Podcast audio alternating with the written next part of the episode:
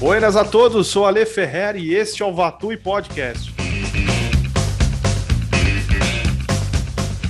Hoje eu vou trocar uma ideia com ele, que junto com a sua esposa decidiram ter uma vida mais simples, minimalista e sustentável. Seja bem-vindo, Robson Lunardi. Fala aí, galera, tudo bem? Sou o Robson, como diz aí o meu garoto. Então é o seguinte, basicamente éramos um casal comum, né? Então tínhamos planos de carreira, morávamos em São Paulo e, de repente, por acidente da vida, como tudo na vida, né? A gente planeja, mas a vida é cheia de acidentezinhos que vai trazendo conhecimento, experiências, cascas grossas, e a gente vai se desviando nessa surpresa que se chama vida, né? Então, o que aconteceu, basicamente, eu trabalhei a vida inteira na área financeira, né? Então, eu fiz minha carreira totalmente fundamentada na área financeira, passando por bancos, adquirentes são aquelas empresas que administram as maquininhas de passar cartão. Então, passei tanto como consultor como funcionário, né? Então, carreira ascendente, até que muito rápido, comparado com a média, né? Sou formado em estatística, né? Nada a ver, né? Sou um matemático maluco aí, e que trabalhava também com pesquisadores, né? Eu tinha uma consultoria, né? Eu trabalhava com pesquisas acadêmicas, então, farmacêuticas, com epidemiologia, com, sabe, com todos os temas, desde área clínica médica até áreas de marketing, publicidade, por exemplo. Então, meu conhecimento era multidisciplinar, né? Interdisciplinar, não sei qual que é a palavra mais adequada, né? Mas era bem, assim, abrangente, né? E aí decidi focar minha carreira na carreira acadêmica, sair da carreira acadêmica e ir para a área financeira. Por quê? Porque começa a ganhar dinheiro, né? E aí você começa a falar assim, achar que a vida é só ganhar dinheiro, a vida é de materiais, e aí você acaba esquecendo um pouquinho do que é a sua essência, trabalhando demais, quando você percebe, você não tem tempo para o seu próprio hobby. Minha esposa, Isabel, ela é formada em turismo, né? Então, é uma turismóloga de formação, e a sua carreira toda foi fundamentada em hotéis, eventos e também intercâmbios, empresas que fazem aquelas viagens, vendem intercâmbio, etc, né? E aí a Bel também estava com carreira ascendente, inclusive ela teve foi a primeira pessoa que teve o primeiro baque, assim, dessa vida que é trabalhar para ganhar dinheiro, para pagar dívidas, que é a famosa roda viva, a corrida dos ratos, que algumas pessoas falam aí, né? E aí a Bel teve o primeiro baque, né? Ela é uma pessoa que gostava muito do que faz, ainda gosta do que faz, né? E aí eu achei estranho ela não querer ir trabalhar, né? Achei estranho ela parar na porta assim, não vou trabalhar, e de repente ela começou a chorar e teve uma crise de pânico, né? E a gente não sabia o que estava acontecendo. Para mim era uma coisa muito estranha, porque eu imaginava que tivesse acontecido alguma coisa no trabalho, e nada mais nada menos é que ela estava tendo um pane no corpo, no psicológico também, por conta do excesso de trabalho e estresse, né? Ou seja, o estresse extremo. Essa é a famosa síndrome de burnout, né? Imagina que o estresse é um elástico, né? Um elástico que estica, está ficando tensionado, está ficando estressado. Aí você descansa no final de semana, você relaxa. Aí você vai trabalhar de novo na semana, e assim vai sucessivamente. Quando você está se estressando e você não descansa, o que acontece? Você vai esticando, vai esticando, vai esticando, chega uma hora que esse elástico vai se romper, né? Chega uma hora que ele não consegue voltar mais, porque ele está começando a ficar folgado, então você começa a entrar já começa a entrar no estresse extremo, né? E quando ele se rompe, é o síndrome de burnout, né? Quando você perde realmente o controle físico-emocional, né? 3 meses depois, lá estava eu indo para o hospital, cara. Eu achava que eu estava tendo um AVC, coração disparado, e eu não sabia o que estava acontecendo, e eu não queria ir para o médico, mas eu tinha que ir para o médico, porque eu não sabia se ia travar meu rosto, ou se ia ter um ataque cardíaco. Então eu fui lá para o cardíaco, né? Eu fui lá para o hospital, e lá no hospital fiz um monte de exames, ressonância, e lá no hospital também fui diagnosticado com síndrome de burnout. Triste história, né? Quantos anos vocês tinham? Isso aconteceu em 2013. Eu acho que eu tava com uns 32, 33 anos, mais ou menos. É que eu não sei, peraí, deixa eu fazer o cálculo aqui, 2013, eu tô aqui, você é de 2021. 81. Então, é 2013. É que eu sou de 80, 83. É fácil. Então você tinha 2013, 32. 32, 33, 32 anos. 32 anos. É novinho, né, cara? A Bel tem 5 anos a mais que eu, então ela também estava com 38 anos, 37 anos. Muito novo, né, para ter... Muito novos, éramos muito novos, né? E foi mais essa fase mesmo, exatamente. E aí a gente estava com planos pessoais, a gente ficava sempre adiando, porque, eu preciso tentar a promoção, ou não, se eu entrar agora, eu não posso engravidar agora, porque senão, sabe, aquelas coisas de maluca de quem vive nessa roda viva de plano de carreira, né? Não tem nada de errado nisso, mas desde que isso não atrapalhe a sua vida, obviamente, você busca o equilíbrio neste plano de carreira, nessa vida profissional que você tenha. No nosso caso, não estava se encaixando na nossa vida, porque estávamos se distanciando daquilo que a gente mais gostava, né? Que era os nossos próprios hobbies, que eram hobbies ligados à arte, né? Reciclagem, o convívio humano, né? Então a gente gosta muito de estar com família, com amigos, a gente cada vez mais estava ficando cansado, cada vez não querendo mais sair quando eu estava em casa, né? Porque quando você está em casa, você fala assim, cara, eu tô tão cansado que... Tipo, os meus sims começaram a se tornar não, sabe, para as pessoas. Então, eu estava querendo ficar em casa. Aí a televisão, eu não conseguia assistir um filme, né? Porque você começava a mudar de canal, você tinha milhares de canais na televisão e você não assistia nenhum. Na verdade, você passava uma hora mudando de canal e meia hora assistindo metade de um filme, né? Então, a qualidade de vida estava muito ruim. Eu estava tão cansado que eu não conseguia pegar um livro, porque você não tinha concentração para ler um livro, né? Então, a síndrome de burnout, quando ele veio para falar assim, cara, está na hora de vocês darem uma refletida se fazendo sentido do estilo de vida que vocês estão vivendo, né? Bom, fomos procurar, nesse período de diagnósticos de síndrome de burnout, nós procuramos uma psiquiatra especialista em estresse, aliás, uma das maiores especialistas do Brasil, né? E aí, a primeira coisa que ela fez foi analisar o remédio que nós estávamos tomando. Nós já fazíamos, antes de ter o estresse, os acompanhamentos, e obviamente, né, por dificuldade de sono, etc., excesso de ansiedade, né? Então, a gente estava fazendo já acompanhamento, que era uma coisa assim, é tão normal, cara, a gente estava nem... Sabe aquela coisa meio zumbi? Você vai fazendo, vai indo. Não percebe. Vai e nem sabe o que tá fazendo mais, né? Pois é, cara. E aí, o que aconteceu? Ela foi tirando os remédios e foi introduzindo coisas naturais. E a primeira coisa que ela introduziu pra gente foi a yoga, né? Foi um processo E aí na yoga começa a fazer um processo de meditação, né? E autoconhecimento. A yoga, aliás, recomendo para todo mundo que tá ouvindo aí fazer yoga. A yoga trouxe pra gente um autoconhecimento, assim, inexplicável, assim, né? Muito bom, assim, né? A gente começou a resgatar alguns pensamentos que a gente tinha até antes de entrar nessa vida tão maluca que nós tínhamos um pouquinho antes das crises. E junto com ela trouxe algumas reflexões. Então vamos lá. Então com o autoconhecimento veio a alimentação saudável, obviamente, né? O estresse também, a má alimentação também é um dos causadores, né? Desse problema, desse soma disso tudo, né? Então estavam comendo muita comida pronta, muita comida, sabe, de restaurante, sim, de restaurantes, aquelas, sabe, aquele mesmo self-service, aquelas comidas muito cheias de sal, né? Muito tempero, né? E a alimentação não estava muito boa, né? Então passamos a comer mais comidas vegetarianas, porque o corpo começa a pedir coisas mais naturais também. Começamos a trabalhar no paladar, então começamos a rejeitar comidas muito salgadas, muito açúcar, né? Começamos a tomar mais sucos, mas só que não sucos em caixinha, suco natural, água saborizada, e mais água do que suco, aliás, né? E introduziu o lixo zero, fumão. Se você parar para pensar, desde 2013 até mais ou menos meado de 2017, foi quando eu pedi demissão e nós fomos para o interior para iniciar todo esse processo com a Tiny House. Foi um processo gradativo, 2013, 2014, 2015. E nesse meio termo eu tinha tirado 4 licenças médicas, cara. Eu tinha aproximadamente 4 meses cada uma, assim, tá? Tem umas que eu tirei 2 meses, tem umas que eu tirei 3, outras eu tirei 4. Duas eu tirei 4, né? E nessa uma dessas licenças eu acabei conhecendo o minimalismo, né? Porque a gente, quando fica estressado, a gente fica buscando soluções para simplificar a vida, né?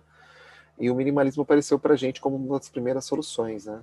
Conheci os minimalistas, comprei o livro, li o livro deles, não tinha em português, comprei em inglês mesmo, né? Foi até bom para resgatar um pouquinho do meu inglês.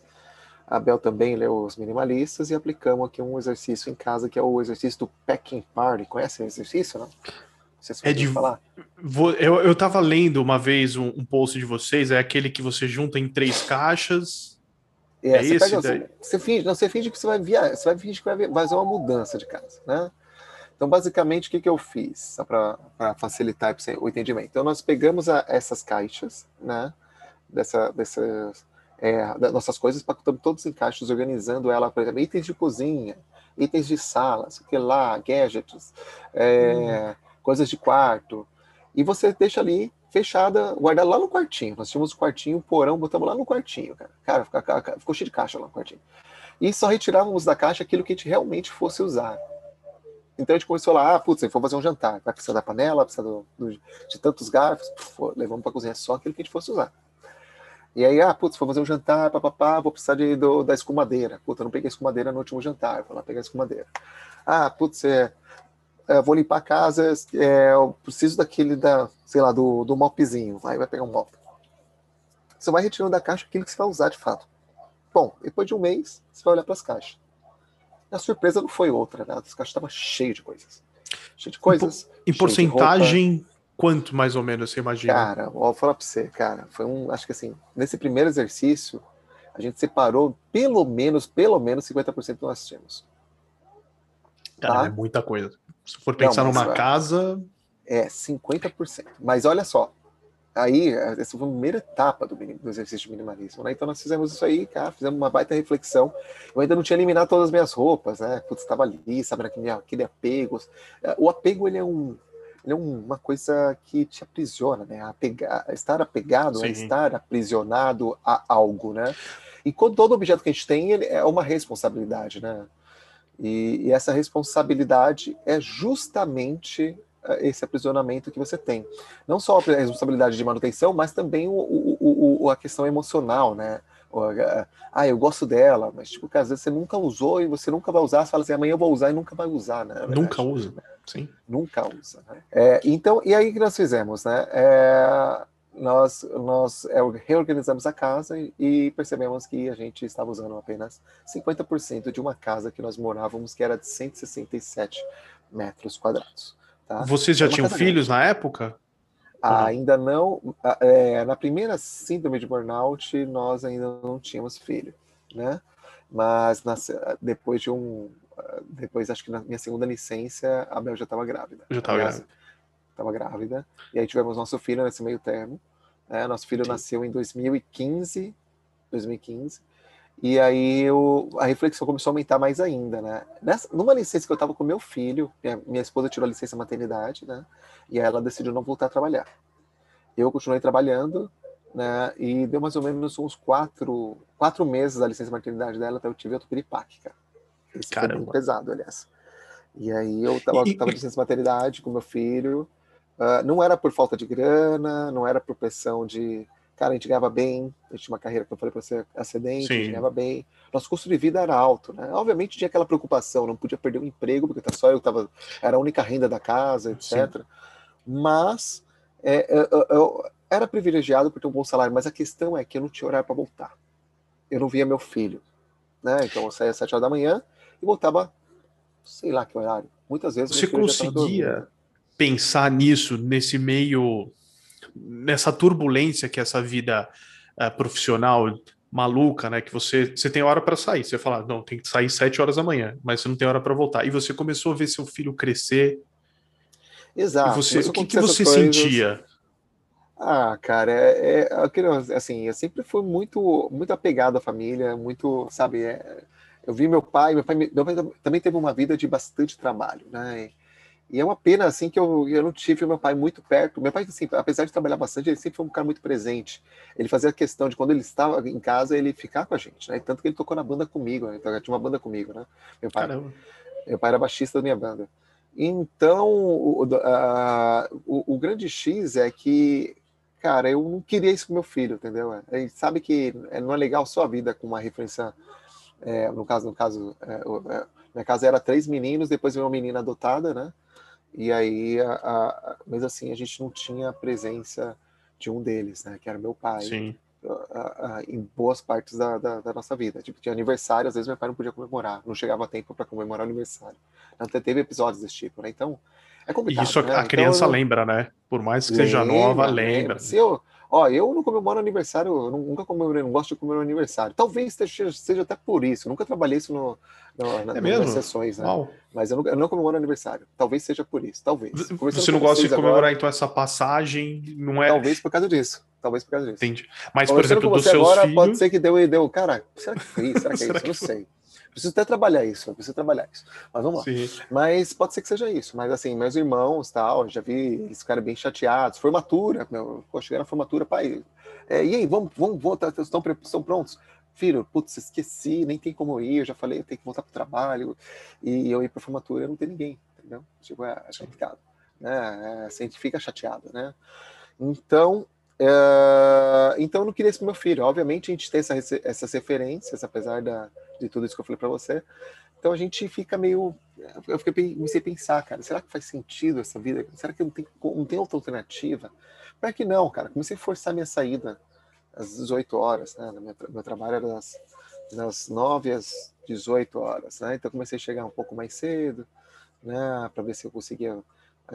deixar tudo pronto, um pouco mais focado, comecei a usar o método do tomate para ver se eu conseguia entregar mais, né? Sim. Mas não adianta, cara, muitas das coisas que aconteciam na minha área aconteciam por volta das 17 horas e quando você está saindo era uma necessidade de reunião e de pedir relatório para entregar no dia seguinte de manhã, ou seja, de recomeçar o expediente.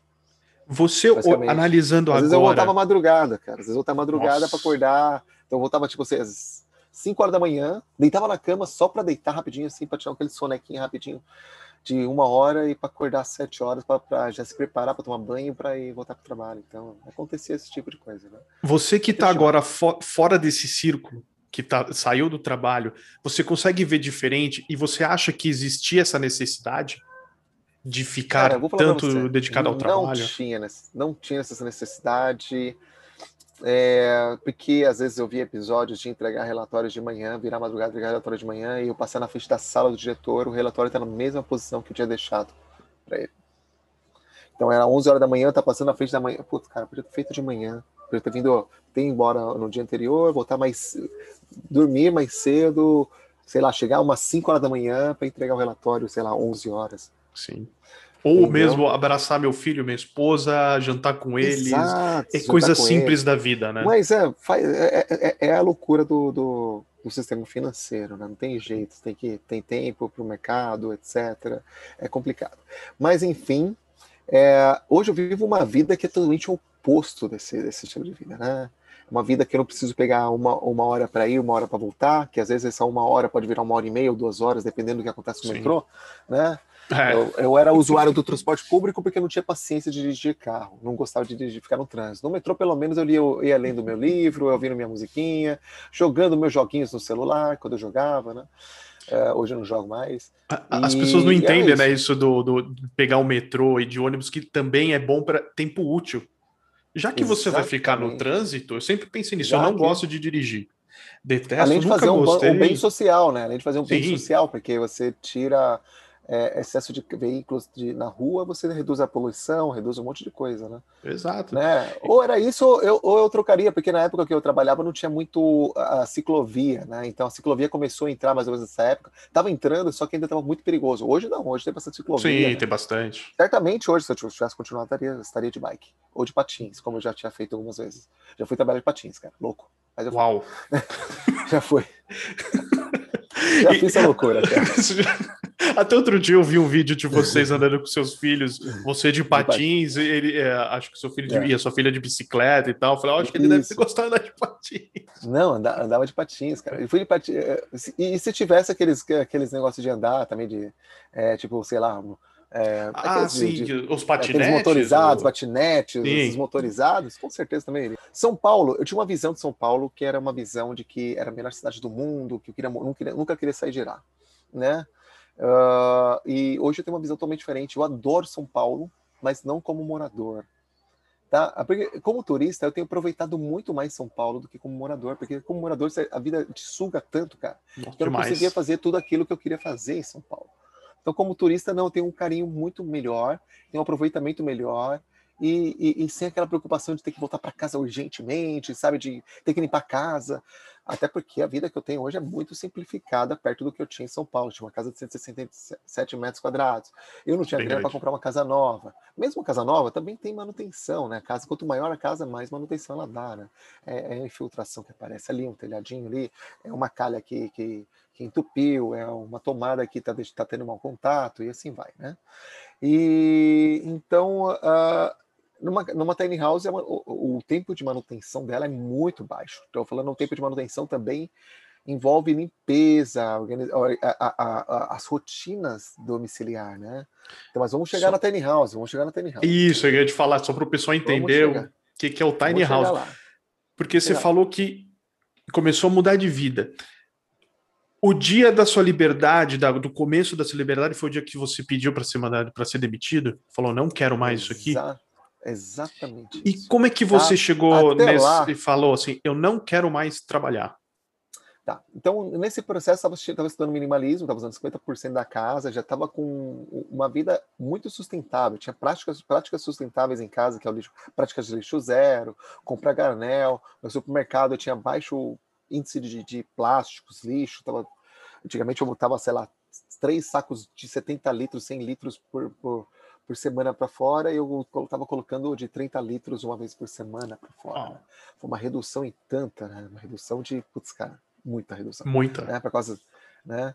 Então, foi, não sei se refleti bastante, né? E nesse período começamos a receber muito visita de amigos, né? Preocupados, né? Com o que está acontecendo, e comecei a contar essa história do minimalismo, tudo, pá. E o pessoal falou, cara, sua vida está muito sustentável. Você tem que montar um blog e começar a compartilhar todas essas coisas. Falava para mim e para a Bel, né? E a Bel falava, pois é, ensinar a fazer produto de limpeza em casa. A gente não estava usando mais produtos de limpezas químicas, né? Com os tradicionais. Comerciais. Né? Os comerciais, a gente estava usando os verdadeiramente biodegradáveis, que reduzem o impacto ambiental, né? Então, sabão de coco era o único industrializado que a gente estava usando nesse processo todo, né? Basicamente era bicarbonato, vinagre, casca de laranja, tudo isso aí para limpeza de casa. Isso serviu como uma terapia para vocês? Sim, esse aprendizado, claro. De vamos fazer as coisas manuais, vamos voltar um pouco ao que a gente era antes, ao que nossos avós faziam, que eles não tinham como ir no supermercado e comprar o produto de limpeza, era mais difícil, vamos fazer. Como é que foi esse processo? Ele foi um processo que foi estimulando várias áreas de consciência, né? Quando a gente era pequenininho, a gente lembrava que a avó fazia chá para fazer quando a gente ia ficar doente, né? A gente fazia várias coisas, né? Então, esse processo todo de produzir seu próprio alimento, já começar a alimentar corretamente, introduzir vários tipos de grãos, infinidades de tipos de grãos, né? Por exemplo, a gente passou a frequentar mercados de a granel, mercados de orgânico. Então, a gente começou... Antigamente, que era uma comida era monótona, né? Passou a ser uma comida, cara, todo dia era uma comida diferente, todo dia era algo diferente, um sabor diferente. Começou a entrar amargo, uma coisa que raramente entrava na minha casa, os sabores amargos, né? Então o único amargo que entrava na minha casa era a cerveja, né? Uhum. Começou a entrar os azedos, mais azedos, e reduzimos os doces salgados, que é o ápice da alimentação brasileira, né? Que é muita carne, muito açúcar, com arroz branco, com bolo, com chocolate, refrigerante, tubaína, e aí vai, né? E começamos a ter uma alimentação muito balanceada. Cara, a gente menos percebeu, tava lá aí meu filho falando, pai, corta o abacate pra mim, bota pasta de amendoim. Ó, meu irmão, meu filho inventou um lanche, cara, que eu achei muito estranho, porque a gente volta as coisas na câmera e é livre, a gente deixou nosso filho escolher as comidas, né, pra ele começar a ter o poder da escolha, Sim. etc. Ele começou a escolher, pai, eu quero comer pão. Na época ele escolheu um pão italiano lá, que tinha um amigo tinha trazido pra gente. A gente estava com muita vontade de comer pão italiano, um amigo trouxe de presente. Aliás, um presente bom para dar para todo mundo. Se você faz pão, deixa presente pro seu amigo. Muito bom. É muito bom, concordo. Deixa feliz, pão caseiro. Cortei lá o pãozinho e ele falou assim, pai, agora eu quero que você coloque mel. Né? Nessa época ele ainda consumia mel, hoje ele está evitando de consumir mel. Frutas e dá uma quebrada no sal, cara. Bota um pouquinho de sal. Eu falei, sal, meu? Pá. Quando eu comi aquilo, cara, falei, cara, foi a descoberta, cara. Muito bom, cara. Moleque mel, fruta e sal. Que fruta que era, você lembra? Bom, cara. Pera. Maçã, pera, banana. Uau! Exatamente. Aí a gente come pão com abacate e tomate só, e azeite, pimenta e sal. Às vezes a gente está comendo... Às vezes a gente faz lá uma panquequinha de banana com aveia e faz, sei lá, um óleo de coco. Óleo de coco com mel misturado, os dois, muito bom. É bom, cara, são coisas que a gente não imaginava que poderia comer, entendeu? Começamos a introduzir o amargo também, adicionar outros tipos de amargo no café, como... sei lá, tipo cravo, canela, anis estrela, tem vários tipos de ervas que você vai introduzindo, cúrcuma, sabe, além da canela e o chocolate, né? Então começou a introduzir uns paladares muito diferenciados, um paladar muito rico, né? Além disso, começamos a produzir também os produtos naturais. Meu filho começou a participar disso, né? Começou a participar de compostagem, todas essas coisas. E aí a gente sentiu a necessidade de abrir um blog. Esse blog se chamaria Pés Descalços. O nosso objetivo era mostrar a vida de pessoas que passaram por o mesmo problema que nós passamos, né? Que é alguma crise de estresse, ou de não reconhecimento na sua própria vida, etc. Que pudesse se inspirar e falar, cara, é possível. É muito, muito parecido com o trabalho que você faz aí, né? Uhum. Só que através do podcast a gente fazia através do blog. Então, inicialmente ia ser só apenas blog, porque eu continuava na minha profissão, a Bel continuava na dela, né? Ela estava mãe nessa época, e talvez, mas ela não estava com vontade de voltar ainda, mas ela poderia vislumbrar uma volta. E aí o que aconteceu foi o seguinte: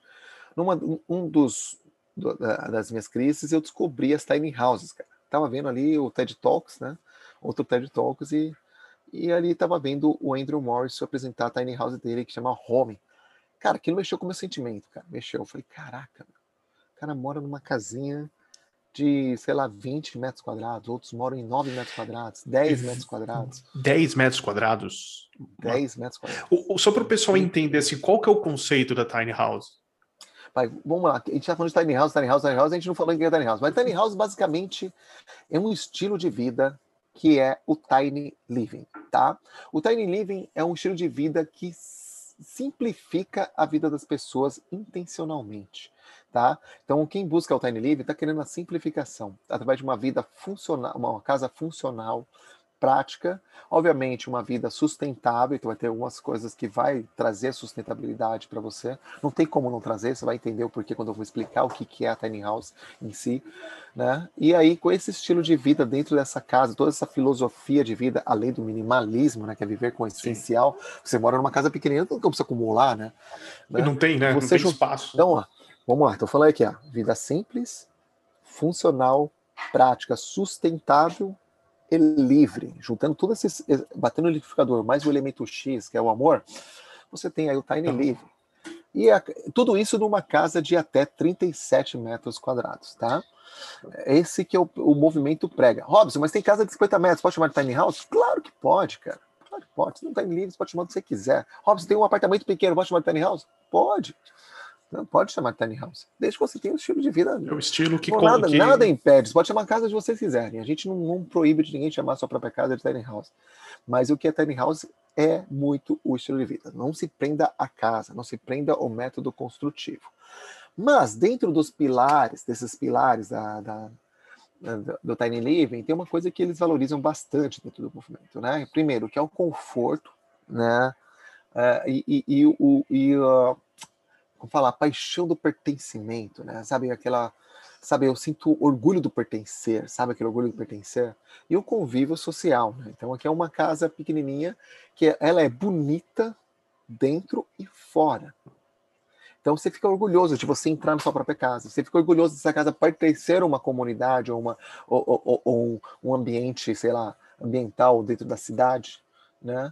E ao mesmo tempo você sente o orgulho de pertencer também por ela proporcionar essa vida que é só uma vida prática, funcional, livre, sabe? Toda essa vida que eu acabei de falar para você. O fato dela ser pequena e ter bastante janelas, né? Que é uma parte que ajuda bastante na questão de sustentabilidade, ela faz com que você queira participar mais do ambiente externo. Não fica aquela coisa que não é um apartamento. Puta, apartamento você até fica preguiça de descer às vezes. Sim. Porque, cara, tem que pegar elevador, cara, encontrar aquele vizinho que você não gosta. E você não tem total liberdade, porque você não pode fazer muito barulho, por causa que tem um vizinho de cima, do lado, esquerda, direita, para frente e para trás, né? Você tem tantas outras problemas que a vida social de uma cidade traz pra gente, que a tiny house não traz. que ele é muito interessante, cara, muito interessante, mas a gente vai entrar a fundo nisso depois, né, no bate-papo, se vocês permitirem, obviamente, se vocês quiserem entrar nesse assunto. Mas qual que é o grande X, né? É, aí eu fui apresentar para Bel essa tiny house, eu falei, pô, Bel, e aí, o que você acha? Vamos morar nessa casinha? A Bel, na hora, falou, você tá louco, cara. Vocês iam passar de 167 metros quadrados para... Quanto que era a primeira tiny house que vocês viram? A primeira? É, metragem. A gente estava pensando numa casa de 20 metros, mais ou menos. Mas hoje então, a gente mora numa de 27 metros quadrados. 27. Bom, vamos falar dessa de 27. Então você saiu de 167 para 27 metros quadrados. Exatamente. É uma redução em tanto, cara. É, não, é muito. É um salto absurdo. Absurdo. Aí, você falou do minimalismo. A minha esposa, ela tá lendo muita coisa de minimalismo e ela me apresentou umas ideias, inclusive essa que você contou das caixas, né? Ela contou. E eu fiz um exercício pequeno. Eu tenho um monte de DVD, uns 20 DVDs. Que aí você fica, não, vou guardar isso aqui porque um dia, não sei o quê. Eu vou reassistir, sei lá. É, eu quero mostrar pro meu filho. Aí você começa a pensar, você fala assim, mas espera, isso aqui tem no Netflix. Isso aqui eu tenho no Now, isso aqui. Eu comecei a limpar. Eu consegui colocar metade para fora. Eu falei... Não tenho nada de mídia, cara. Eu dou tudo, cara. Tem lugar que não tem internet, acaba, não tem um monte de coisa. Essas pessoas vão utilizar seu DVD. Sim, imagina, é isso que eu pensei. Pensa na questão de responsabilidade. Você tem esses DVDs, eles estão guardados. Quando você compra o DVD, é para ser usado. Sim. Então, quando você compra algum item, é para ser usado. Né? O DVD, roupa, todas essas coisas, quando você não usa, você está tirando a oportunidade de outras pessoas estarem usando. Então, quando você começa a pensar dessa forma, você começa a entender que você está subusando aquele material e está sendo irresponsável indiretamente, né? Você tá sendo, é um sentimento de egoísmo, né? Se você parar para pensar, né? Então, quando você desfaz e passa para alguém, você está dando uma nova vida para esse DVD. Você assistiu, outras pessoas vão assistir. Sim. Do que você deixar ele no armário, de fato. É muito louco esse exercício. E desde então, eu venho pensando naquilo que eu posso tirar da minha casa e doar para alguém. Muito bom. Você falou com a Bel. Falei com a Bel. Aí cheguei pra Bel, falei, vamos morar. Ela falou, você é louco, cara. A gente não precisa ser minimalista e morar numa casa pequena. Ser minimalista não significa você morar em pequenos espaços. E ela estava certa, mas o que eu estava querendo propor para ela era uma coisa além do minimalismo, que era o tiny living, que é esse estilo de vida justamente simplificado. Vamos lá, agora vamos entrar na tiny house. Comecei a apresentar a tiny house para ela. Mostrar vídeos e vídeos. E o que ela foi aprendendo ao longo desse tempo comigo. Obviamente, eu estava aprendendo, apesar de estar bem apaixonado pela tiny house, eu ainda tinha muita coisa para aprender. Então, o que nós aprendemos ali? Que a tiny house ele é uma casa que é intencionalmente desenvolvida para simplificar a vida. Então, quando você procura o termo tiny house, você vai ver que são casas diferentes uma das outras. Raramente você vai ver réplicas nela, né? Porque cada casa é para uma pessoa, para uma família, para uma necessidade daquele momento, para, sabe? E não significa que eu não possa vender minha casa para uma outra pessoa. Pode ser que tem outra pessoa que tem a mesma necessidade que a minha, né? Sim. Uma dinâmica de vida parecida com a minha, né? Eu estou falando que nem toda casa que é construída hoje, o padrão de casa ele não conversa perfeitamente com cada pessoa, cada família. Por isso que quando a gente entra na casa, a gente fica com vontade de reformá-la, né? Sim. De destruir uma parede, colocar alguma coisa ali, papapá, né? Isso serve para móveis também, mobília, serve um monte de coisa. E aí, a gente foi vendo que é uma casa intencionalmente construída para simplificar. Então, toda aquela mobília, toda aquela disposição dos móveis, as coisas, eram para fazer com que a vida da pessoa tivesse pouquíssima manutenção, ou seja, cara... É o máximo de tempo livre, maximizar o tempo livre, né? E o que você faz com esse tempo livre, obviamente, né? Quando você começa a ter a vida no tiny living, né? Você começa a fazer assim, ué, o que eu faço agora, né? Começa uma outra fase de redescobrimento, né, cara? Você tá se... Cara, você começa a descobrir um monte de coisa tua que tá ali, sabe? Por exemplo, eu voltei a tocar instrumentos. Você tocava o quê? tocava teclado, toco ainda teclado, toco um pouquinho de violão, toco um pouquinho do baixo. Como eu trabalhei no estúdio, né? Eu tinha um estúdio em casa com meu pai, eu tocava na banda, lembra? Eu tinha uma banda com meu pai, eu tinha um estúdio também. Sim, sim. Nesse estúdio eu fazia uns bicos lá e comecei a trabalhar com produção, né? Então, toco um pouquinho de cada instrumento, até porque para poder orientar, produzir vídeos, músicas, essas coisas. Né? E aí eu comecei a gostar dessa área de criativa, né? Que é a produção, né? Então, comecei a gostar de fazer vídeos, fiz um videozinho com meu pai, era pequeno, de Lego, animação stop motion, né? Fiz vídeo, filme, né? Tipo, aqueles filmes bem caseiro mesmo, que é fantasia de papel. Sim. Tipo o Jaspion, né? Eu fiz o Jaspion. Sim. Só que nunca nessa época tinha uma câmera na mão? Cara, eu era sempre o inimigo, né? Então meu irmão é sempre não tem problema. Como eu era o mais cômico da família, então o inimigo tem que ter esse lado cômico, né? Até pra... Exato. E aí a gente comecei a ser introduzido nessa área criativa. Então comecei a redescobrir, né? Foi uma etapa de redescobrimento. Eu e a Bel, que aliás, não só eu, como a Bel também, né? Mas não só isso também, né? Quando você entra numa tiny house, apesar que foi uma transição, né? Nós saímos de uma casa de 167 metros quadrados, nós fomos morar em 2017 num sítio. Nesse sítio nós construímos a nossa tiny house.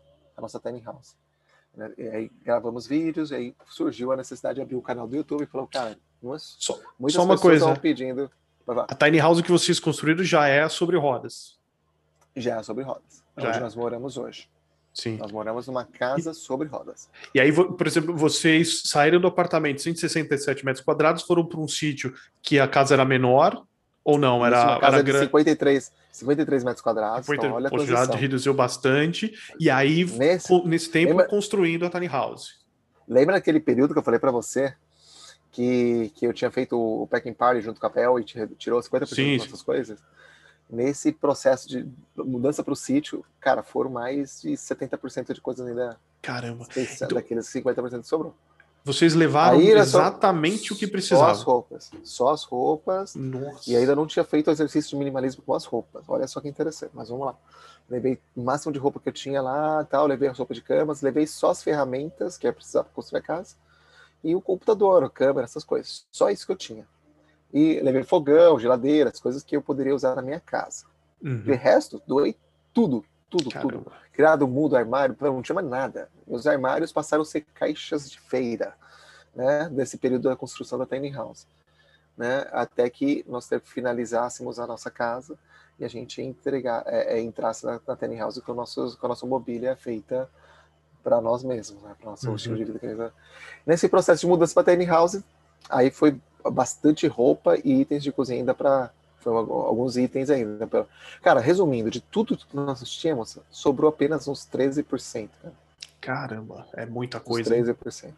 É muita coisa. A gente tinha muita coisa. Olha só, sinto falta de algumas coisas. Cara, quando você faz o exercício de minimalismo, às vezes você erra nas coisas que você vai por emoção, porque você se sentiu livre. Ah, faz isso aqui também. Aí você vai por impulso algumas coisas também, como... Você está acostumado no impulso, você tinha impulso para comprar, por que não? De desfazer, também, né? Sim. E aí, mas a gente reflete duas vezes de tudo aquele que te arrepende, né? Então, sei lá, de 5 itens que me arrependi, só recomprei ou readquirir um desses itens. Então, e desses reflete, itens... Reflete, e só se for muito essencial mesmo. Que são itens ligados à filmagem mesmo, porque minha profissão passou a ser filmar. Tá. Eu ia te perguntar isso. O que você sentiu falta era usual ou era sentimental? Né? Então é usual. Usual. No sentimental, eu digitalizei tudo. Foto. Digitalizou todas as fotos? Tudo. Meu Google Drive tem mais de... Meu Google Drive não, né? Meu Google Fotos tem mais de 1 milhão de fotos e vídeos, cara. Nossa, é muita coisa. Porque se você passa a ser produtor de conteúdo. Então, 700 mil arquivos são desde quando comecei o Pés Descalços. Né? Então, quantas fotos impressas, mais ou menos, você digitalizou? Você tem ideia? Ó, nós tínhamos aproximadamente um álbum de 50, no máximo. Né? Hoje, em casa, não temos nenhum, cara. Nenhuma foto impressa. Você quer ver? Entra no computador...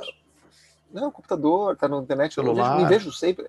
As crianças se veem toda hora, porque assim, quando eu vejo, eu fico navegando no Google Fotos para pegar uma foto ali e tal, para produzir um vídeo pro canal, eu acabo fazendo isso junto com meus filhos, ao lado. Filho, vem ver esse vídeo aqui. É um processo até mais gostoso, é um processo gostoso, porque a gente começa a reviver alguns momentos. Olha como você andava de bicicleta, triciclo. Olha que esse momento aqui, ó, você andava com o papai pendurado aqui no sling. Olha como é que é. Ah, o que é isso? Parece um caracol, um canguru. Parece um canguru, é isso. Papai é canguru, exatamente. Aí a Bel, mesma coisa.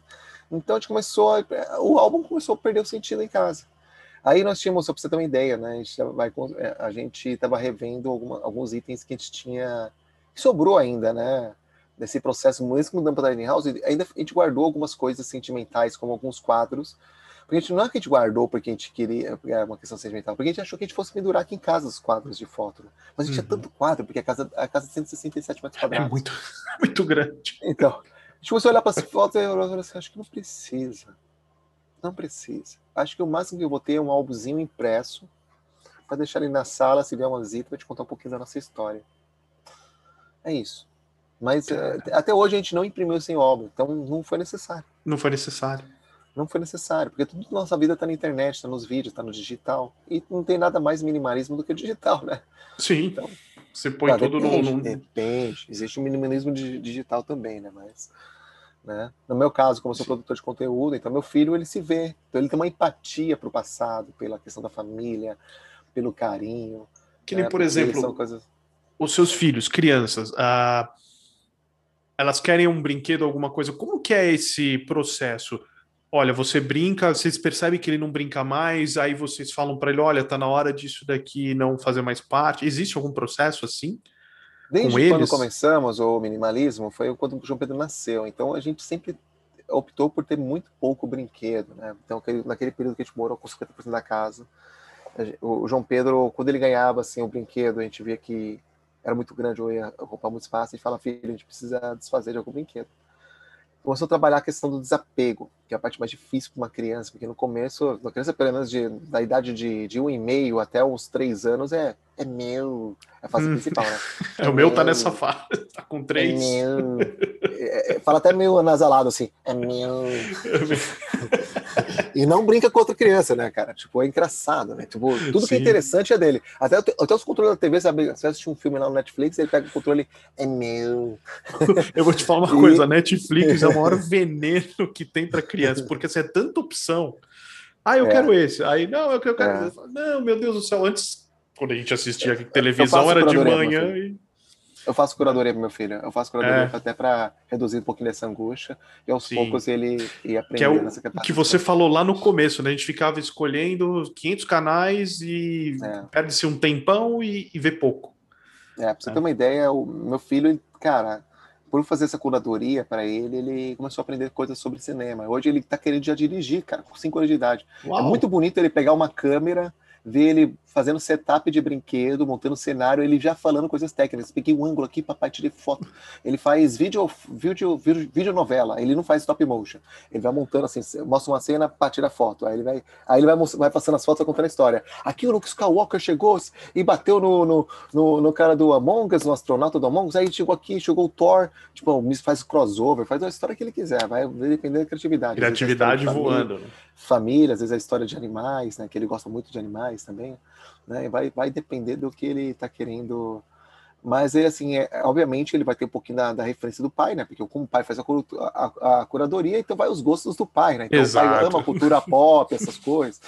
Então a gente gosta de filme clássico, essas coisas. Então algumas coisas ele assistiu, cara. Por exemplo, ele conversa de frente para frente assim sobre, sabe, Ghostbuster, e ele assiste em inglês, cara. E a Bel fala inglês desde pequenininho com ele. Então a gente leva, às vezes... Então já vai pegando. Quando a gente podia ir pro cinema, a gente levava ele no cinema e a gente assistia filme legendado. Então as pessoas olhavam assim, pô, esse moleque desse tamanho já sabe ler, né? Não é que ele sabe ler, ele sabe ouvir inglês. Ele sabe ouvir, ele entende. Ele entende inglês, cara. Sim. Cara, interessante. A Bel fez um trabalho excelente de introduzir a... Meu inglês é péssimo, mas a Bel que é muito bom. A criança é uma esponja. É uma esponja. É uma esponja, cara. Eles vão pegando... Agora adotamos uma menina, né? Então, voltando aqui a questão do brinquedo. Então, entra o brinquedo, sai um brinquedo. Trabalha a questão da empatia. No começo foi um pouco difícil, né? Mas Cara, assim, fizemos uma vez, duas vezes, três vezes, conforme ia dando presente, de escolher. Aí na quarta vez, mais ou menos, na quinta vez, o João Pedro sozinho, papai, ó, essa caixa aqui é tudo para doação. Ele já separava, cara, os brinquedos que ele não queria, cara. Missão concluída. Comprida. Agora com a bebê, nós estamos de licença maternidade, por isso que nós paramos com os vídeos do canais, né? E estamos voltando aos poucos agora. Né? A gente trabalha com slow living, né? Slow working, que é a vida desacelerada, então a gente não tenta correr muito. Se for para entrar com um ritmo acelerado, como a gente tinha de produção de vídeo, né? Canal, YouTube, que você sabe como é que é, né? Sim, a vida de produção de conteúdo é uma vida que tem rotina, tem, né? Pra gente não voltar com tudo, a gente vai voltando bem devagarinho com ela, porque é uma criança ainda que não entendeu as nossas rotinas, está aprendendo como é que é a vida numa tiny house, como é que é a questão da ética social, que é importantíssima na tiny house. Por exemplo, estou falando contigo aqui, eles saíram lá fora para curtir. Precisa sair? Às vezes não, cara. Às vezes a gente está aqui numa reunião, eles estão baixinho. Quando as crianças vão se empolgar na brincadeira, eu faço aqui, ó. Esse barulho. Eu não faço assim na tela, olha, porque nem vocês também. Uhum, sim, sim. Eu não mostro a mão, mas eu fico, sei lá, aqui embaixo, eles já entendem que tem baixo. Já entendem. Entendi. Às vezes eu estou em reunião, ele, papai, eu posso usar o fone de ouvido? Ele pergunta se pode usar o fone de ouvido, por exemplo, se ele vai jogar um joguinho no iPad, por exemplo, né? Ele já opta por desenhar, né, ao invés de assistir algum conteúdo eletrônico.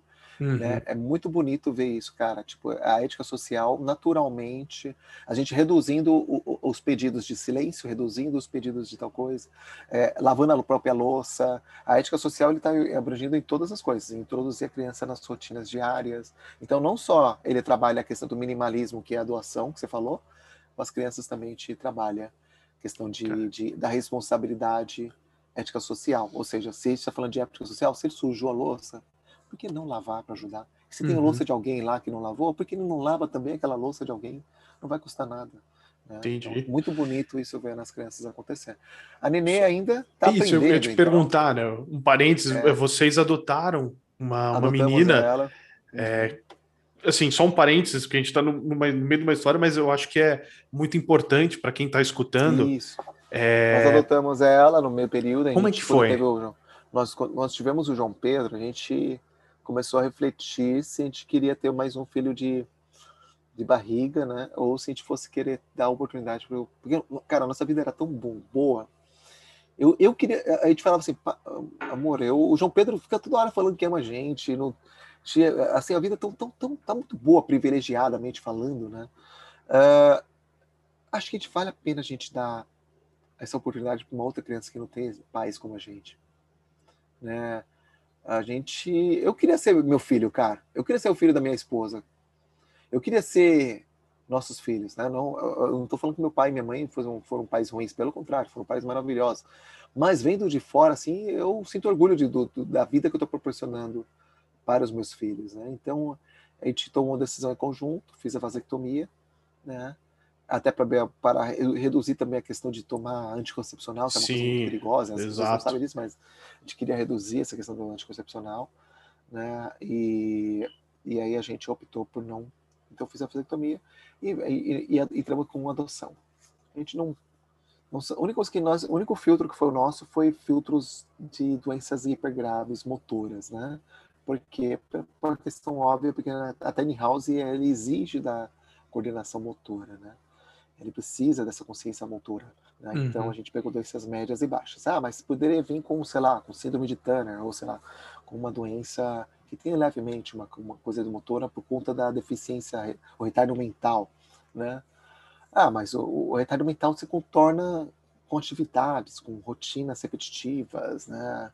Uma criança que tem algum problema mental, né? Uma deficiência, a gente consegue trabalhar ela também, né? Sim. Então a gente consegue com exercícios, etc. Até pegar a nossa vida é tão simplificada, tanto que a gente consegue ter um convívio ao qual a gente consegue complementar muito e muito a educação dele, né? Então, dessas crianças, né? Então, a gente abriu. Veio uma criança, né? Uma criança de pais alcoólatras e então a gente está nessa fase de analisar questão genética, ver se tem algum problema desses que pode ser, por exemplo, SAF, né, que é o síndrome alcoólica fetal, que pode atrapalhar no aprendizado. Entendi.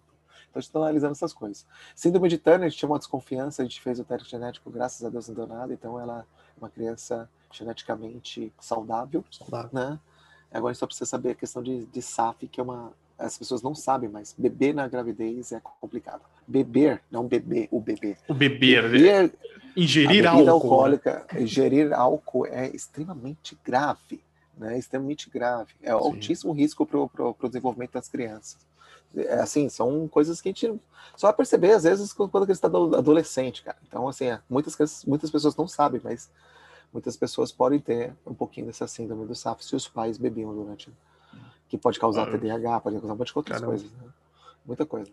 Então, a nossa filha tinha um pouquinho de traços, né? Obviamente, assim, a gente começou físicos, a gente começou a observar. A gente até confundiu com o Turner, mas não foi Turner, graças a Deus. E a gente, a gente tá preocupado? Tá preocupado como qualquer pai estaria, né? Sim. Né? E a gente tá cuidando com o maior carinho, tá? O João Pedro, cara... Como é que foi pra ele? Tá sendo sensacional. O nosso único sofrimento aqui foi assim... que o João Pedro sofreu aqui, foi a questão que ele desenvolveu um bruxismo, né, por conta do processo de adoção. Assim, indas e vindas dela, o processo acabou sendo um pouquinho prolongado pela falta de conhecimento dos profissionais aqui da cidade. É uma cidade pequenininha, então tudo muito novo, né? A gente até compreendeu, a gente até ajudou nesse processo, contratando advogado para ajudar, né? Até para eles aprenderam junto conosco nesse processo também. E, cara, então nesse processo ele não sabia quando ia vir, então ele começou a ficar ansioso, cara. Entendi. Ele começou, quando é que a Lara vem? E começou a desenvolver bruxismo. E aí tá usando aparelhinho até hoje, mas ainda tem um pouquinho, né, porque a mudança de vida pra ele tá sendo radical, né, obviamente, né, imagina, perdeu o trono, um filho único, né, que eu tô sempre prestando atenção do pai. Mas, assim, ele tá, assim, no dia a dia tá sendo muito fácil, porque ele não demonstra... Ele tem alguns sinais de ciúmes, mas que com uma conversa ele reduz. Ele é muito compreensível, ele é muito... Uma criança que escuta bastante. E carinhosa, né, cara? Uma criança hiper carinhosa, empática. Então, cara, sensacional. Briga, assim, de competição não tem. A única briga que ele tem, assim, que é a Lara, cara, 2 anos, né? Aquela fase de querer mexer tudo que tá na frente, conhecer, né? Então, ele montou lá uma casa, um Lego lá, e ela vai lá e pega e quebra, cara. Aí, papai, ela quebrou, falei pra ela não mexer, ela virei as costas, ela pegou, aquela coisa, né? Então, faz parte, e é importante isso, conflitos, até pra ter gestão de conflitos, para ambos os lados, né? Então, a gente até... aí fala assim, cara, você precisa conversar com a sua irmã. Você não precisa chegar para papai, ela fez isso. Conversa com ela. Se ela repetir, aí você traz papai para mamãe. Tá? Mas a gente tenta conversar. Mas continua trazendo. Cara, a mãe tá, tipo, tá lá com fone de ouvido, às vezes ela vai chamar. Cara. Mamãe, pegou aqui. Se a mãe não tá com a bandeirinha vermelha. A Bel tem um negócio, uma estática de trabalho muito interessante para home office. Como é que é? Se você trabalha home office aí, a Bel tem o paninho vermelho, e quando tá com o paninho vermelho, não pode interromper ela. Muito boa essa, hein? Ela bota essa... Qualquer sinal vermelho. Na verdade, tem que ter um negocinho de farol verde e vermelho, né? Um farolzinho na mesa. E aí as crianças sabem. Então a mamãe combina com ele, ó. A mamãe vai trabalhar lá, vai ligar um farolzinho. Quando tá vermelho, vocês não podem interromper a mamãe. Nem pode nem a chamar. Você vai chamar o papai nessa hora. Então ela usa vermelhinho e tal. Que legal isso aí. Muito bom. Para uma grande parte tá trabalhando em home office, né? Nessa pandemia aí. Então, muito boa. A virada da pandemia pra gente praticamente não mudou nada, né? Mudou sim a nossa parte profissional. Nós trabalhávamos em... Eu ia te perguntar isso, assim, só a gente voltar um pouquinho, que aí quando vocês decidiram, que vocês montaram a Tiny House. E literalmente foram vocês que montaram a Tiny House. Nós construímos a Tiny House. Vocês construíram a Tiny House. Verdade. Aliás, a gente pulou, já foi pra Tiny House. A gente só abriu processo, a gente pulou, fez um elo perdido aí. Vamos lá. Então, qual que foi o grande X, né? A gente conheceu a Tiny House e começamos a verificar se existia algum profissional, sei lá, empresas que poderiam nos ajudar a construir a Tiny House. Falamos com empresas de trailer, empresas de motorhomes, empresas de, cara, tudo qualquer tipo de empresa. E a gente ouviu muito não, cara. 2017, estava tendo a crise ainda, né? Tava tendo troca de presidência, de impeachment, tava aquela maluquice, e o mercado tava muito inseguro, não sabia quem que ia entrar. Já tava, aliás, acho que o Temer, se não me engano. E aí tava aquela bagunça toda, e caraca, a gente não sabia o que ia acontecer. E aí, putz, cara, Aí o Abel concluiu assim, cara, a empresa que a gente está buscando talvez não exista, ou a gente nem sabe pedir o que a gente quer, né? Aí eu fui contratar pessoas para desenhar o projeto 3D, arquitetos e engenheiros civis, ou engenheiro mecânico para desenhar a nossa tiny house. E a gente percebeu que eles não sabiam, e essa insegurança deles se tornava um preço muito alto. Tinha projetos de uma casa de, sei lá, de 27 metros quadrados de 18 mil reais. Nossa. Um orçamento desse tipo. Então eu falei, cara, putz, se eu pagar essas 18 mil reais, vamos pegar esses 18 mil reais, vamos pra fora, vamos estudar isso aí, cara. Uhum. Sim. Né? Foi o que nós fizemos. Foi que eu pedi demissão, botei a casa pra vender, a casa vendeu, pedi demissão. Assim que a casa vendeu, a gente não tinha mais nenhuma âncora, porque a gente fica com medo de mudar de vida, quando a gente tem âncoras, você fica preso a financiamentos, dívidas. Sim, né? Sim. E a casa era a nossa maior dívida, né? Era um financiamento, a gente tinha só pago 50% da nossa casa, né?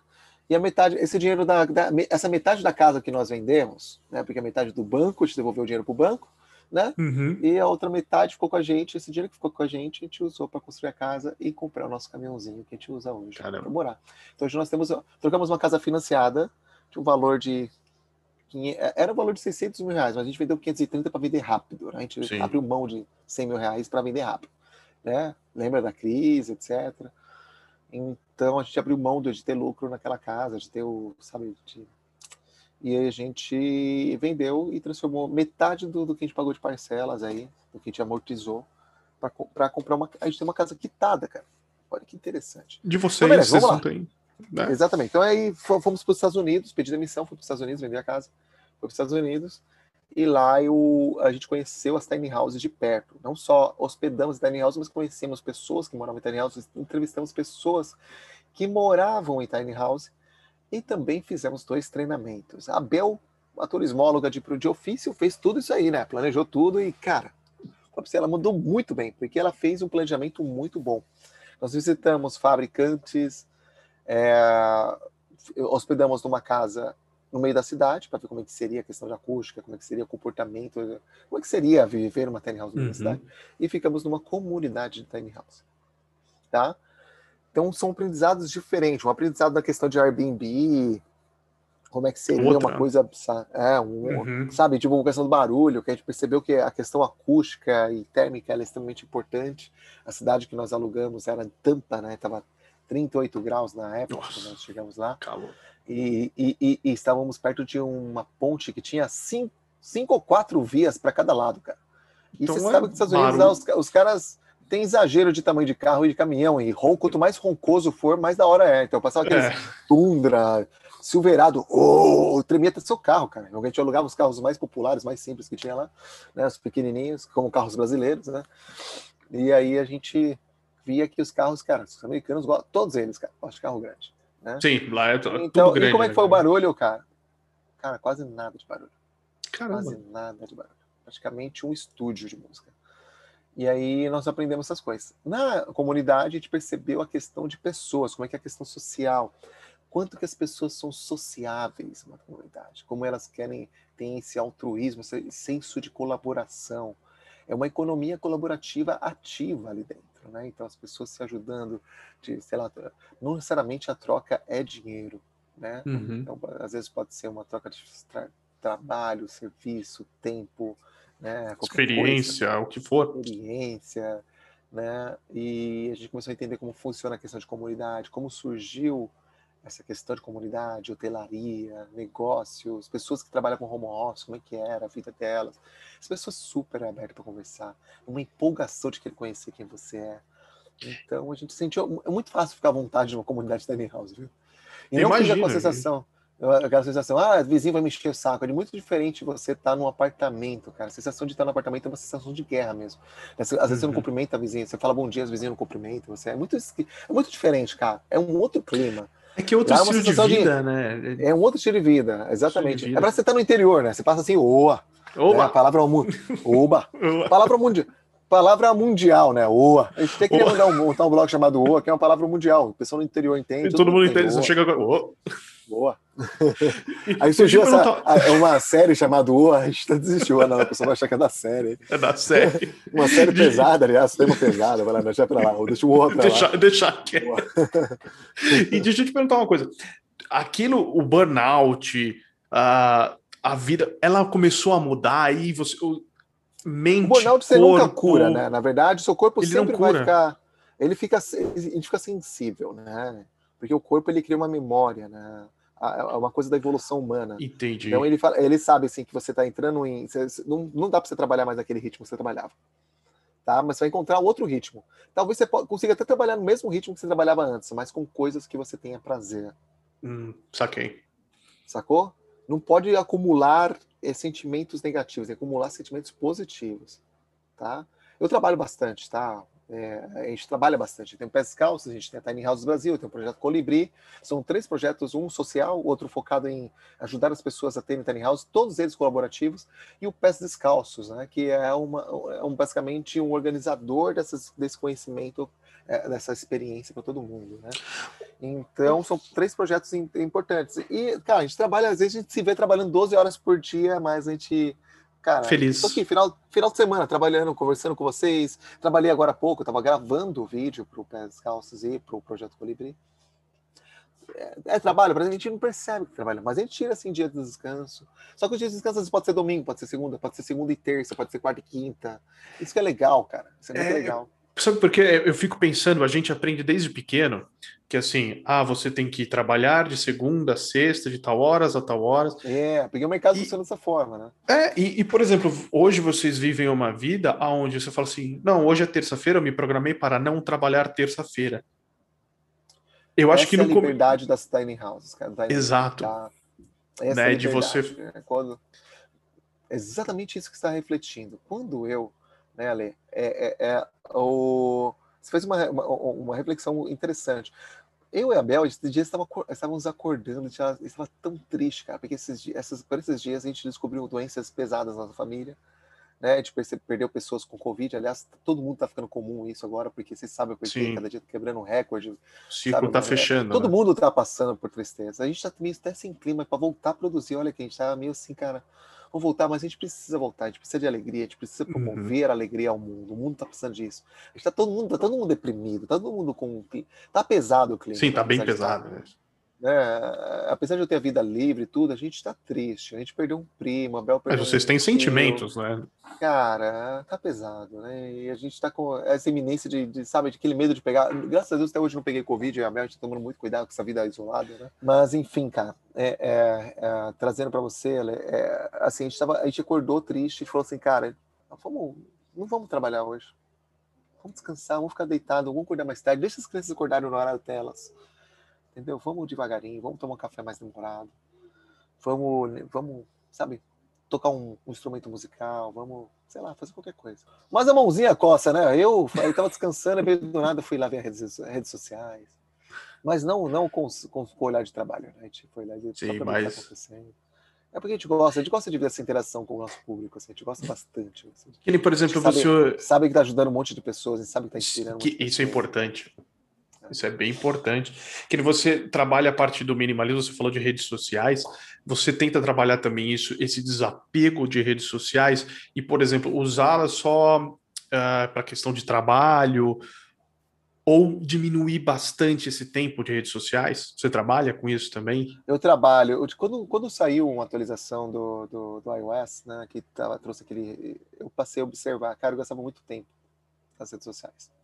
Que ele traz um resumo, né, da semana, de quanto tempo você... Então me trouxe uma pequena... Sabe quando o coração dispara, quando você percebe que você está preocupado com alguma coisa, assim? Deu isso em mim, cara. Sim. É porque conscientemente eu percebi que eu perdia muito tempo que eu poderia estar fazendo outras coisas. Então eu comecei a usar as redes sociais de maneira mais pausada. Cara, tanto que aumentou meu nível de esquecimento para algumas coisas que eu combino pelo WhatsApp. Então eu falo para as pessoas, mandem um e-mail, me coloca na agenda, porque eu vou esquecer, porque eu tô jogando o celular de lado, cara. É a melhor coisa.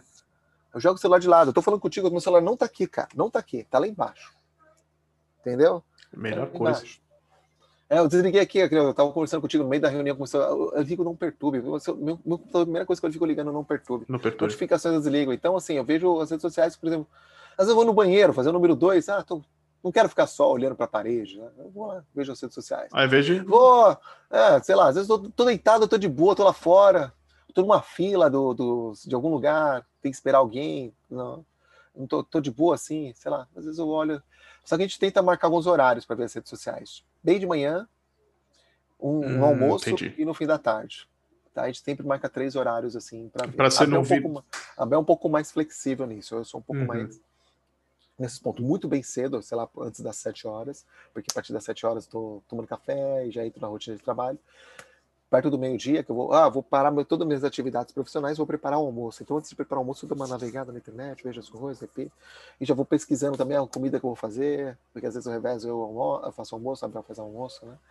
Então, entendi. Eu dou uma navegada na internet e um pouquinho, porque o almoço também é um horário muito bom pra gente postar, né?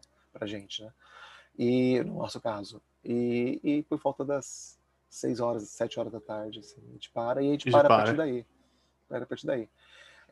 Teve um período que eu desligava a internet aqui na Tiny Houses, a partir das 18 horas, das 20 horas, só que eu continuei ligado agora, uma questão de estar estudando, e essa questão de Zoom, pandemia, aumentou a necessidade de ter mais internet, mais interação por vídeo, né?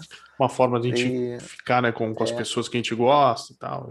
Isso, a gente literalmente desligava a internet às 20 horas, né? Às 20 e às vezes às 17 horas, dependendo. A gente trabalhava mais cedo. Tem dia que a gente trabalhava, dava 17 horas, a gente terminou todo o expediente, cara. Então a gente parava, estava de dia, a gente ia correr, andar. Puta, que coisa mais gostosa. Isso... É gostoso, cara. É gostoso assim, demais, cara. É gostoso demais. Só para a gente ir caminhando assim, porque assim, é só avisar o pessoal que está escutando a gente, muitas coisas técnicas da Tiny House e do Pés Descalços tem lá no canal do YouTube. No canal do YouTube. Que assim, é muito legal, vale muito a pena ver. Assim, conheçam. É de se pensar muito. Você começa a analisar coisas na vida que você não analisava olhando, que é muito bacana. E assim, só pra gente encaminhar para um finalzinho, você contou toda a história, vocês chegaram, foram lá até a comunidade nos Estados Unidos, estudaram... Voltamos com conhecimento, fizemos treinamento em 2 empresas, uma empresa de mulheres independentes ponderadas que construíam a Tiny House. A gente meio que sorteou, assim, quem ia fazer, cada um, a gente não foi, assim, programado. A Bel foi fazer nas mulheres empoderadas. E eu fiz um curso na Tumbleweed, que é a maior empresa, a primeira empresa de tiny houses do mundo. Então, eles ainda davam um treinamento técnico de construção de tiny house. Trouxe todo esse conhecimento para o Brasil, fui projetar a tiny house, não tinha ainda ninguém. Mesmo eu compartilhando esse conhecimento, fazendo a economia colaborativa, sentia ainda o preço muito alto para fazer. Então, eu aprendi a fazer o projeto, aí eu pedi ajuda para alguns amigos. Vocês estão a fim de aprender? Eu compartilho conhecimento, mas eu preciso do seu suporte técnico. Né? Então, arquitetos, engenheiros civis e projetista mecânico. E fui fazendo parcerias para construir a casa, parceria para mudar para o sítio. A ida para o sítio foi uma parceria com o João Vitor, que nasceu a Tiny Houses Brasil, né? Aí ele falou, cara, vai lá pro meu sítio, toma conta dele lá. Eu tô sem caseiro, então ficamos como caseiro no comecinho. Depois montamos uma fábrica juntos, construímos a nossa Tiny House e a Toca Turquesa, que é uma Tiny House que vocês conhecem. A minha Tiny House se chama Araraúna. E a Toca Turquesa é a Tiny House do casal Gustavo e Gabi, que vocês podem acompanhar pela Toca Turquesa, obviamente. Né? E aí, construímos a Tiny House, agora o que a gente está fazendo com todo esse conhecimento? Gerando conteúdo gratuito e pago para as pessoas. Tá? E isso é o que vocês trabalham hoje? Hoje, exatamente. Hoje é a profissão de vocês treinamentos. Hoje a profissão, basicamente, tudo é digital, né? Basicamente, tudo é digital. Então, a gente depende hoje do Apoia-se, a gente vive do Apoia-se por enquanto, a gente não lançou ainda os treinamentos, e quando lançar os treinamentos, a gente vai deixar de viver do Apoia-se e vai viver dos treinamentos. O Apoia-se talvez a gente continue, mas a gente vai direcionar 100% ele ao Projeto Colibri, que é um projeto social no qual a gente vai doar casinhas para as pessoas em situações de emergência. E fala um pouco mais, então, do Projeto Colibri. O Projeto Colibri é um projeto social... que a gente sempre quis fazer projeto social. Só que eu e a Bel somos 2 pessoas só, né? Tudo estava muito girado, tá muito concentrado em mim, no Robson e Bel, movimento Tiny House. A gente embaixa o movimento Tiny House do Brasil, né? A gente é embaixador aqui do movimento Tiny House do Brasil. Então imagina quantos assuntos a gente lida aqui no Brasil, quantas palestras, workshops, essas coisas que a gente vai participando, micro palestras, às vezes podcasts, né? Então, a gente tem uma agenda bastante cheia de atividades. Então, a gente não conseguia implementar o nosso projeto social como administrador. Mas a gente conseguiria coordenar um projeto social. E aí a gente falou assim, cara, a Bel teve uma ideia, cara, por que você não divide isso com a galera no público, ver o que acontece? Uma vez eu montei uma apresentação sobre déficit habitacional, vou fazer uma live, cara. Cara, fiz assim, sem zoeira. Eu fiz a apresentação em 40 minutos, nem terminei de já liguei a live, fui pra live. Pau na máquina. Nem fui preparado para falar, nem treinei nada. Fui, cara. Gaguejando, fui falando do coração, cara. Cara, e do coração veio 70 pessoas lá pro grupo do Telegram. 70 não, começou com 50 pessoas. Dessas 50 pessoas, a gente foi eliminando algumas pessoas que não entenderam o que era o projeto, né? As pessoas queriam casa de graça, algumas pessoas acharam que era... Mas... Opa, tem casa de graça, vamos lá. Alguém vai me dar curso de graça de como construir casa? Não, vai ser um curso de graça, mas para isso tem que ter uma troca. Isso chama economia colaborativa, você vai trazer seu conhecimento, seu tempo, e o seu voluntariado em troca de aprender tudo isso que a gente vai desenvolver aqui juntos, né? Uhum. Então nós desenvolvemos um grupo colaborativo no qual nós tínhamos o objetivo de construir 2 tiny houses, uma mini-mini e uma mini. Então as duas casas são mini, né? Mas uma que é mini-mini. Quanto que tem a mini-mini? A mini-mini acho que tem aproximadamente 11 metros quadrados e a outra tem 20 metros quadrados. 11 metros quadrados, cara. Cara, mas é uma big casa, vocês vão ver, cara. É que assim, 11 metros quadrados projetados... É pequeno. Não, projetado no chão é... Mas montado 2x5, né? É uma casa 2x5. 2x5. Caramba! É bem. Ai, caraca, mas não é. É um 2,6x4, assim, né? E aí, a gente estava projetando essa casa, né? E essas duas casas, estamos no projeto executivo. Cara, eu nunca imaginei que um projeto no qual eu não conhecia, a gente não conhece as pessoas pessoalmente, a gente fosse unir. É um case de sucesso, cara. A gente tem pessoas do Brasil inteiro, inclusive do Quebec, participando conosco, em Portugal, às vezes. Já teve gente de todo lugar, participando desse projeto, e aí esse pessoal vem, se reúne todo sábado, das 9 às 10, às 11h30, às vezes, são 2 horas e meia, para trabalhar em prol de desenvolver, tem área de marketing, tem área de projetos de 3D, então a gente está projetando 3D, fazendo um projeto executivo técnico, cara. Caramba. Todo mundo está recebendo, todo mundo que participa desse projeto está aprendendo nessas reuniões. Então, todo mundo que está participando ali vai aprender a construir casa, por conta própria. Então, a gente está empoderando as pessoas. E, ao mesmo tempo, as pessoas estão criando um projeto que vai ajudar muitas pessoas. Robson, mas construir essas casas deve ser caro, né? Porque vocês estão fazendo construção seca, construção modular, né? São tiny houses, está dentro desse enquadramento, porque boa parte delas são construídas construção seca. Sim, nosso objetivo é construir casas que são de qualidade, replicáveis e acessíveis. Então, a gente quer trabalhar em casas que custem até, no máximo, R$60 mil. Tá? De 40 a 60 mil reais, e que sejam replicáveis, ou seja, quando a gente construir o protótipo, a gente quer aprender, quer testar essa casa, e a gente vai doar essa casa, e a gente vai transformar isso num manual hiperdidático, né? O manual vai ser doado na maioria das vezes, mas a gente vai vender ele também, tá?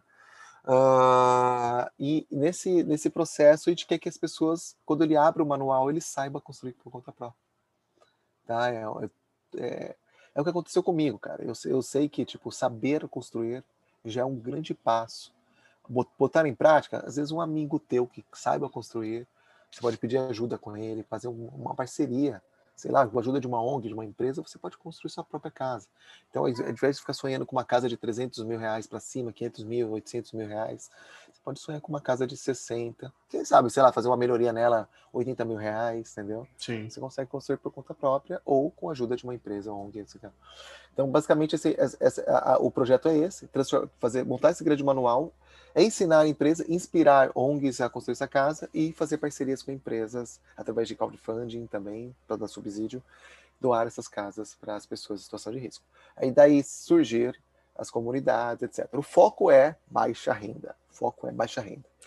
Robson, eu quero fazer uma casa luxo para mim, uma casa, sei lá, bem legal, Aí tem a Tiny Houses Brasil, com a empresa que nasceu com uma parceria com o João Vitor, que é meu amigo de infância, né? Eu morei nesse sítio dele, que é aquela casa de 53 metros quadrados. Ele era um construtor de casas também. E ele falou, cara, posso te ajudar a construir essa tiny house. Eu tenho conhecimento. Vai lá morar no sítio lá, a gente constrói junto. Eu topo, vou te ajudar nessa loucura. Passei todo o meu conhecimento para ele. Hoje ele é dono de uma empresa chamada Timber Homes, que constrói tiny houses, né? E ele entregou a empresa para a gente, como a gente trouxe todo esse conhecimento, etc. E ele não queria contratar funcionários, etc. Ter duas empresas, a Timber Homes ele tem com a família dele, né? Uhum. Ele tem mais uma empresa comigo. Ele falou assim, cara, vou simplificar, tá entrando pandemia. Você quer essa empresa? Aí ele passou para minha empresa, né? E eu falei, cara, tá bom, vou transformar ela numa empresa colaborativa. Então surgiu uma chance de eu transformar ela numa empresa colaborativa, uma empresa que treina pessoas a construírem, direciona, faz com que a pessoa projete, construa e legalize a tiny house.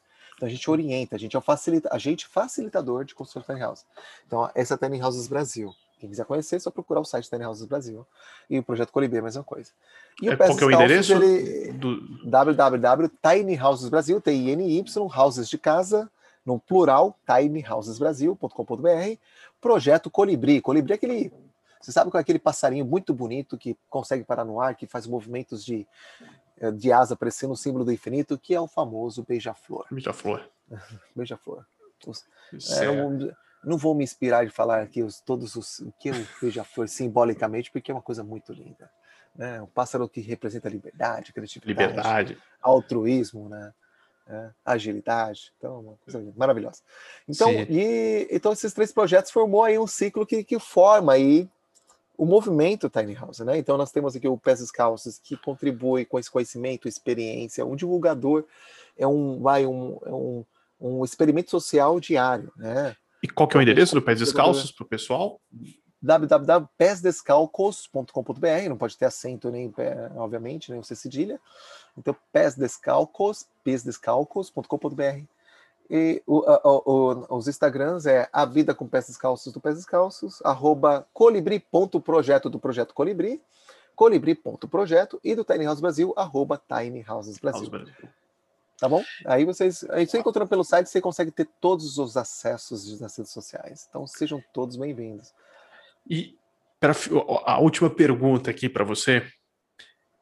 Depois que você... Porque assim, a gente falou da sua vida até a Tiny House. E aí no seu... Pós-Tiny House. O que mudou? Tudo mudou, né? Aí, assim, pós-Tiny House, o que é liberdade para você? Liberdade é você poder escolher o que vai fazer hoje, sem se preocupar com o que vai acontecer amanhã. Liberdade é você... É você ter aquela agonia, não saber o que fazer, às vezes. Por que não? Liberdade é poder descansar, é poder ter tempo para qualquer coisa que você queira fazer. Liberdade é escolha. Liberdade é, por exemplo, eu posso escolher morar aqui, posso escolher morar lá, posso escolher ter a vista da minha casa, mesmo no mesmo terreno, para lá, para cá. Posso escolher trabalhar em casa, posso escolher trabalhar numa pracinha, posso escolher não trabalhar. Liberdade é o livre-arbítrio. Liberdade é viver. Basicamente é isso. É não estar preso a alguma angústia, alguma coisa, por exemplo, que possa te deixar ancorado. Por exemplo, dívidas. Dívida tira a liberdade. Sim. Né? Vai muito além do que isso, né? Liberdade sentimental, liberdade de você perdoar as pessoas, praticar o Ho Oponopono, por exemplo, né? Um dos exemplos legais, bacana, que é você perdoar, se perdoar, saber ser grato, né? Porque quando você tem, sei lá, alguma pessoa que você está triste, alguma pessoa que você tem lá, você também está preso. Você se pega às vezes triste, angustiado porque falou tal coisa que você não gostaria de ter falado. Então, perdão, peça desculpas, ame. Isso sim é liberdade, cara. Muito bem. Concordo. Estou em busca. Acho que é um processo... É uma busca contínua, né, cara? Porque a gente também... Tem momentos de não liberdade, né? Porque a gente tem compromisso com vocês. Nada é pleno, né? Nada absoluto. Mas o nível de liberdade que a gente tem hoje, a gente sabe que está muito, muito, muito alto. Comparado com 99,9% da população, a gente sabe disso. É um privilégio e é por isso que eu me sinto na responsabilidade de compartilhar essa alternativa para aqueles que buscam. Sabe? É uma vida para todos, Alê? A gente sabe, né, Alê Ferrer, que não é para todo mundo, né? Não é para todo mundo esse estilo de vida. A gente não sabe, né? Não é para todo mundo. Por quê? Temos ideais diferentes, temos necessidades diferentes. Há um tempo atrás eu queria ser diretor de um banco. Já quis ser um astro do rock and roll, cara. Já quis ser um comediante. Já quis ser um artista plástico. Agora eu sou um produtor de conteúdo voltado a lifestyle. Olha só. Como a vida vai mudando. O que vou ser amanhã? Eu não sei, cara. Pode ser que eu vire construtor de casa, pode ser que eu vire, sei lá, um produtor de alimentos orgânicos, por que não? Sim, exatamente. O que você vai ser amanhã, Alê Ferrer? Você sabe? Você não sabe, você sabe o que vai ser nem hoje. Ideia. Né? Não, nem ideia. Você pode até planejar, mas aí amanhã vai acontecer uma coisa na sua vida. Eu planejei tudo isso, planejei ser diretor de banco. E aí, sou diretor de banco? Não, né? Exato. É, por isso que eu criei esse podcast, justamente para as pessoas entenderem histórias e saber, entender que amanhã você pode receber uma informação que mude a sua vida. Amanhã pode acontecer uma coisa que nem vocês, um burnout, que mude a sua vida. O planejamento no minimalismo, ele é só uma referência. A gente, basicamente, ele está... O minimalismo é o ideal que não planeja. É o ideal que você olha o que você tem que fazer no dia... E planeje a curto prazo, não é aquele planejamento, sabe? Eu vou focar. É porque o planejamento também traz agonia, né? A expectativa versus a realidade, mexe um pouquinho com o ego. Sim. Então a gente acaba se machucando, principalmente quando a expectativa é muito longe da realidade, né? Então, trabalhe no ritmo, viva o dia a dia, viva o hoje, é o mindfulness, né? Que a pessoa fala, cada hora eles vão criando os nomes em inglês, chique, né? É, cada hora é uma. Não, mas o budismo já diz, né? Tem que viver cada dia. O catolicismo diz isso. Não importa qual que é a sua religião. A essência é o mesmo. É amor, respeito e viver o hoje, né? Não tem outra coisa. Exato. Você já assistiu aquele filme da família Schumann? Que eles vão pelo Estreito de Magalhães e dão uma volta ao mundo? Do barco, né? Me recomendaram, não vi ainda, mas eu quero assistir. É sensacional. É sensacional. E eles param numa ilha... da Macronésia, algum lugar desses que bem afastado. E eles, os caras da ilha falam exatamente isso que você falou. Eles falam, eu não entendo como vocês estão preocupados com amanhã. Viva hoje. Viva hoje, exatamente. Viva hoje. Eles falam, nós vamos caçar para hoje. Amanhã, se tiver que caçar, a gente vai caçar. Se não tiver que caçar, tenha não vai caçar. Metas, objetivos, mas não tenha isso planejado. Vou fazer amanhã. Não, você não vai fazer amanhã. Você vai fazer quando der. Amanhã é outro dia. Amanhã é outro dia. Né? Então, a gente tem um objetivo. Esse ano a gente tem o objetivo de construir a nossa segunda tiny house, só que em cima do caminhão. Né? A gente tem o objetivo de viajar o Brasil inteiro, mas e aí? A pandemia veio. Eu vou ficar chateado por causa disso? Então, por que eu vou planejar viajar? Não, eu sei que eu quero. Eu tenho intenção. Esse é o nosso objetivo. Mas eu posso cumprir ele na hora, no momento que puder, no momento que for oportuno, que foi seguro para mim, para você, Alê Ferrer, foi seguro para Bel, para todo mundo que acompanha a gente. Cara. Exato. Então, a gente não planejou estar no TED Talks da vida, a gente não planejou estar aqui num podcast com você, a gente não planejou nada disso, mas as coisas vão acontecendo. Exatamente. Vou só aproveitar aqui para dar 2 recados. O primeiro, eu vou falar sobre o site do Razões para Acreditar, que ele sempre traz boas notícias, conta histórias de pessoas que fazem a diferença no mundo, você conhece. E o que a gente quer falar é sobre a vaquinha deles, que eles criaram, que é o Voa, também conhecido como a Vaquinha do Razões. Então, o pessoal que está escutando, quer conhecer um pouco mais sobre esse projeto, talvez queira ajudar nesse projeto, nas vaquinhas, entra lá no Instagram deles, que é o voa_vaquinha do razões, ou no site que é voa.me. Lembrando que Voa é VOAA. Segundo recado é, gostou desse programa? Tem uma história interessante também, ou conhece alguém que tem uma história interessante? Manda um e-mail para a gente no vatuipodcast@gmail.com ou entra lá no nosso Instagram, que é o @VatuiPodcast. Conta um pouco da sua história que a gente vai entrar em contato. Cara, eu vou te falar uma coisa. É papo para 3 horas, cara. 4 horas, dá pra tomar um vinho, tomar uma cerveja, dá pra gente fazer sentar, comer um lanchinho ali. Lanchinho. É, porque assim, isso que quando a gente estava... Minha esposa, a gente estava pensando no programa de vocês, né? A gente falou, não, a gente tem que pegar uma linha, porque... existe a Tiny House de construção, como veio, como não foi, muito assunto. Mas o que me deixou seguir muito feliz é de vocês terem compartilhado isso com a gente, a história de vocês, mostrar que é possível, sim, mudar de vida, a questão de São Paulo, da maluquice, do trabalho, dessa selva de pedra, dessa vida maluca que a gente leva. Mas o que eu levo de vocês é, eu acho que... Só um pouquinho. Ô, meu querido.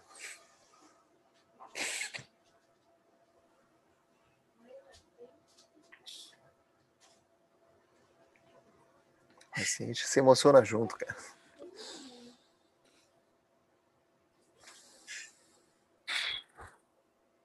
Que vida que a gente quer para os nossos filhos. Exatamente. Que mundo. A história de vocês me pegou bastante. Quero um dia conhecer vocês pessoalmente. Vamos nos conhecer. E dar um abraço pessoalmente a vocês, porque acho que a gente tem muita coisa para trocar, tem muita troca para se fazer. Então, Robson, eu queria agradecer muito, de coração, e que vocês inspirem muitas pessoas, cara. Muito obrigado mesmo. Gratidão, cara. Namastê, cara. Puta, muito bom. E é isso aí, pessoal. O que vocês puderem, assim, contato temos aí agora, pode mandar mensagem, contato aberto, se vocês precisarem. E é essa a nossa missão, entendeu? A gente trocou as nossas profissões para justamente fazer isso. A gente inspirar, provocar. A gente sabe que a gente tá ajudando um monte de pessoas diretamente. Isso que e a gente um dia quer conhecer todas essas pessoas, mas a gente vai conhecer, deixa essa pandemia, a gente vai vencer essa pandemia, a gente vai passar. Vai passar e a gente vai se ver numa comunidade aí, querido. Com certeza, cara, com certeza. Não importa se você tá me visitando ou não, mas a gente vai se ver numa comunidade. É isso aí. Gostaria de agradecer a todos que escutaram até aqui, e bora para um próximo Vatui. Muito obrigado. Fica à vontade aí para chamar pra um bate-papo novamente. Aquele abraço, gratidão a todos, muito obrigado e sejam todos bem-vindos. É isso aí, valeu.